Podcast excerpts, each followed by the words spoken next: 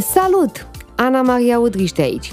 Sunt avocat specializat pe industrii creative și digital, fondatoarea avocato.ro, brand în top 3 resurse de informații din segmentul juridic din România și totodată gazda ta pentru următoarele minute pe care le vom petrece împreună pe legal. Ce este un SRL? SRL vine de la Societate cu Răspundere Limitată.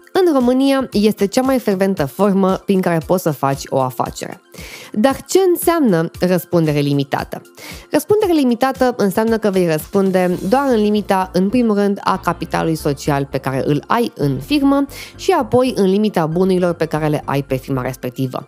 Asta înseamnă că în cazul în care vei avea o executare pe conturi sau cineva vrea să te execute pentru niște datorii pe care le ai pe firmă, vei răspunde doar cu bunurile pe care le ai în firma respectivă și nu riști ca cineva să-ți ia apartamentul sau mașina care este pe numele tău. Mai mult, ideea este că dacă folosești o societate cu răspundere limitată, contul tău personal ca asociat este complet distinct de contul firmei, așa nu rici să spune cineva popire pe contul personal. Dar ce înseamnă până la urmă societate? E cumva așa ceva ocult? Nu. Societate vine mai mult de la asociere. Asta înseamnă că mai multe persoane vor la un moment dat să facă o afacere împreună și se gândesc să se asocieze. Prin urmare, cea mai simplă formă să facă chestia asta este o societate. Cum spuneam în cazul nostru de față, o societate cu răspundere limitată. Nu o să intrăm în seria asta de, despre SA-uri, adică societăți pe acțiuni, pentru că acolo este cu totul și cu totul altă mâncare de pește. Probabil că pe lângă asocierea asta, mai ai printre prieteni oameni care au un SRL de unul singur. Să știi că e totul ok. Asta se numește SRL cu asociat unic.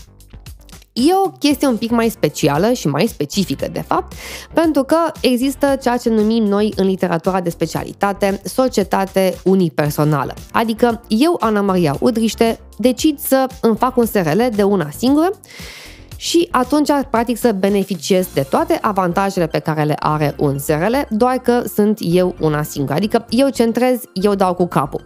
O să vedem în următoarele episoade care este diferența dintre asociați și administratori și de ce nu ar fi bine să le confundăm pe unele cu altele, dar tu ar trebui să știi din episodul acesta că e ok să ai un SRL cu asociat unic, că nu este nimic în regulă și că, bineînțeles, asociatul unic nu se confundă cu SRL-ul.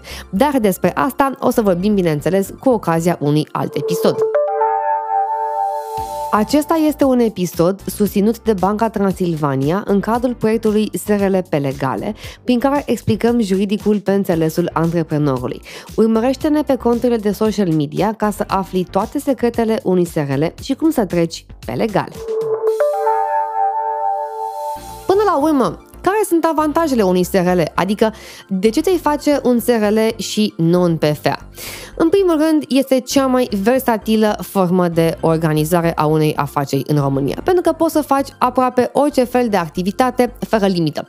Bineînțeles, ai și niște activități care sunt excluse, fie că vorbim de un obiect unic de activitate, fie că vorbim de un obiect interzis de activitate, că n știi cum este.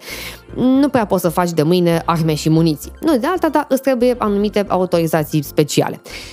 Dacă intri la noi pe site, pe avocatul.ro, o să vezi cam toate listele pe care le poți uh, face ca activitate și, bineînțeles, explicații pentru fiecare obiect uh, care este supus unor anumite condiții sau anumite autorizări. Al doilea avantaj major este, după cum spuneam, că ești la adăpost cu bunurile tale personale. În cazul unui PFA, dacă se întâmplă cumva ceva și trebuie să dai bani cuiva, vei răspunde cu bunurile tale personale, ceea ce, sincer să fiu, nu prea se întâmplă neapărat să dea cineva în judecată, dar dacă se întâmplă, ah, parcă ar fi bine să ai bunurile tale la adăpost. Ăsta este avantajul SRL-ului. Cum spuneam, este o societate cu răspundere limitată, iar această răspundere limitată înseamnă, bineînțeles, că bunurile tale vor fi în siguranță. O să avem la un moment dat și niște situații în care bunurile tale nu vor mai fi neapărat în siguranță, dar uh, o să ajungem acolo când va fi momentul oportun. Al treilea avantaj este că poți angaja persoane fără probleme și fără limită de număr, ca să zic așa. Dacă, spre exemplu, pe un PFA ai un număr limitat de persoane pe care le poți angaja, pe SRL poți angaja oricât de multe persoane vrei tu, fără să te gândești, aoleu, ce se întâmplă dacă angajezi mâine o mie de persoane. Bineînțeles, nu ești obligat să angajezi persoane, poți să ai un SRL cu zero angajat și să nu fie absolut niciun fel de problemă. Iar marele avantaj este că emiți facturi și încasezi bani în mod legal. Acum, nu știu dacă îl vezi neapărat ca un avantaj, dar eu spun că este, pentru că în România avem impozitele foarte mici momentan, astfel încât e o floare la ureche să emiți facturi, mai ales dacă ai și un program de automatizare și pur și simplu emiți facturi, încasezi banii și toată lumea este mulțumită și intri în legalitate. Și cum este? Dacă nu merită, n-ai rost să-ți bați capul. Acum, Poate să facă oricine un SRL? Uh, da, cam da. Bineînțeles, dacă nu cumva ai fost uh, condamnat sau ai o interdicție pe vârstă de lege. Dar despre asta poți să găsești mai multe informații pe site-ul nostru pe avocatul.ro. În linii mari, tu ar trebui să știi că orice persoană fizică de peste 18 ani sau orice persoană juridică poate să-și facă un SRL. Da, ai auzit foarte bine. Într-un SRL poate să fie asociat atât o persoană fizică cât și o persoană juridică, adică o companie pe românește, care poate să fie din România sau din afara ei, adică niciun fel de problemă și poate să se asocieze practic oricine cu oricine în temeiul a ceea ce numim noi pompos libertății contractuale și a libertății de asociere. Iar marele avantaj față de un PFA este că nu ai nevoie de o pregătire anume pe, pentru un SRL, ci nici de un certificat special. Bineînțeles, cu excepția acelor situații în care trebuie să ai această calitate ca să faci un SRL, cum ar fi, spre exemplu, în domeniul activității medicinei veterinare. Acolo o să vezi că îți trebuie să ai măcar un medic cu drept de liberă practică care să fie asociat sau administrator, pentru că altfel um, nu îți vor elibera în matricularea firmei. Nu de alta, dar astea sunt niște reguli prin lege speciale.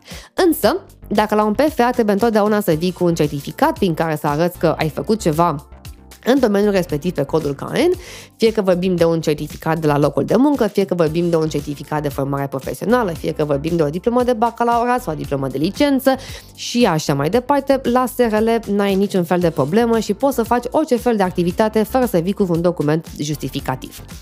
Acum, Apropo de activități, dacă vrei să faci mai multe activități, îți trebuie o firmă pentru fiecare în parte? Ei bine, nu. Ăsta este iarăși unul din marile avantaje ale unui SRL.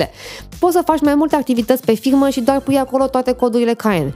Sau, mă, de fapt, toate codurile KN pe care chiar ai vrea să le faci. Recomandarea noastră întotdeauna este să nu te apuci să pui toate codurile KN în compania ta, pentru că știi cum este, chiar nu trebuie și sunt ferm convinsă că dacă tu vrei să faci social media management, nu o să faci niciodată extracție petrolieră și nici să crești ovine și bovine. Și nu e bine să le pui acolo pentru că dacă la un moment dat te gândești să aplici pentru niște fonduri europene, lumea chiar se poate uita și la toate codurile CAIN pe care le ai acolo. O să vorbim, bineînțeles, într-un alt episod despre autorizarea codurilor KN și așa mai departe, dar pentru moment ar trebui să știi că poți să faci activități conexe pe firma ta, adică nu ești limitat doar la un obiect de activitate, dar pe de altă parte nu trebuie să pui niciodată toate codurile care în firmă, deși poate că unii oameni îți vor spune că este mult mai comod să le treci acolo pentru că niciodată nu știi când ai nevoie de ele. Cam asta despre SRL-uri. Îți mulțumesc că ai fost pe legale împreună cu mine. Eu sunt Ana Maria Udriște, avocat specializat pe industrie creative și digital, fondatoarea avocato.ro.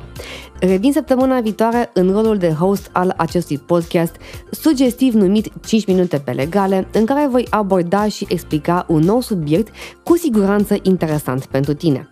Dacă ai sugestii sau vrei să-ți traduc legaleza pe un topic anume, te rog să-mi scrii pe conturile de social media ale avocato.ro.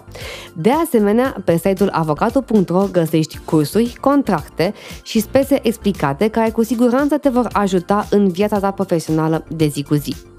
Nu uita să dai episodul ăsta mai departe, să-i dai un like, share și subscribe ca să primești notificări de fiecare dată când se publică un nou episod.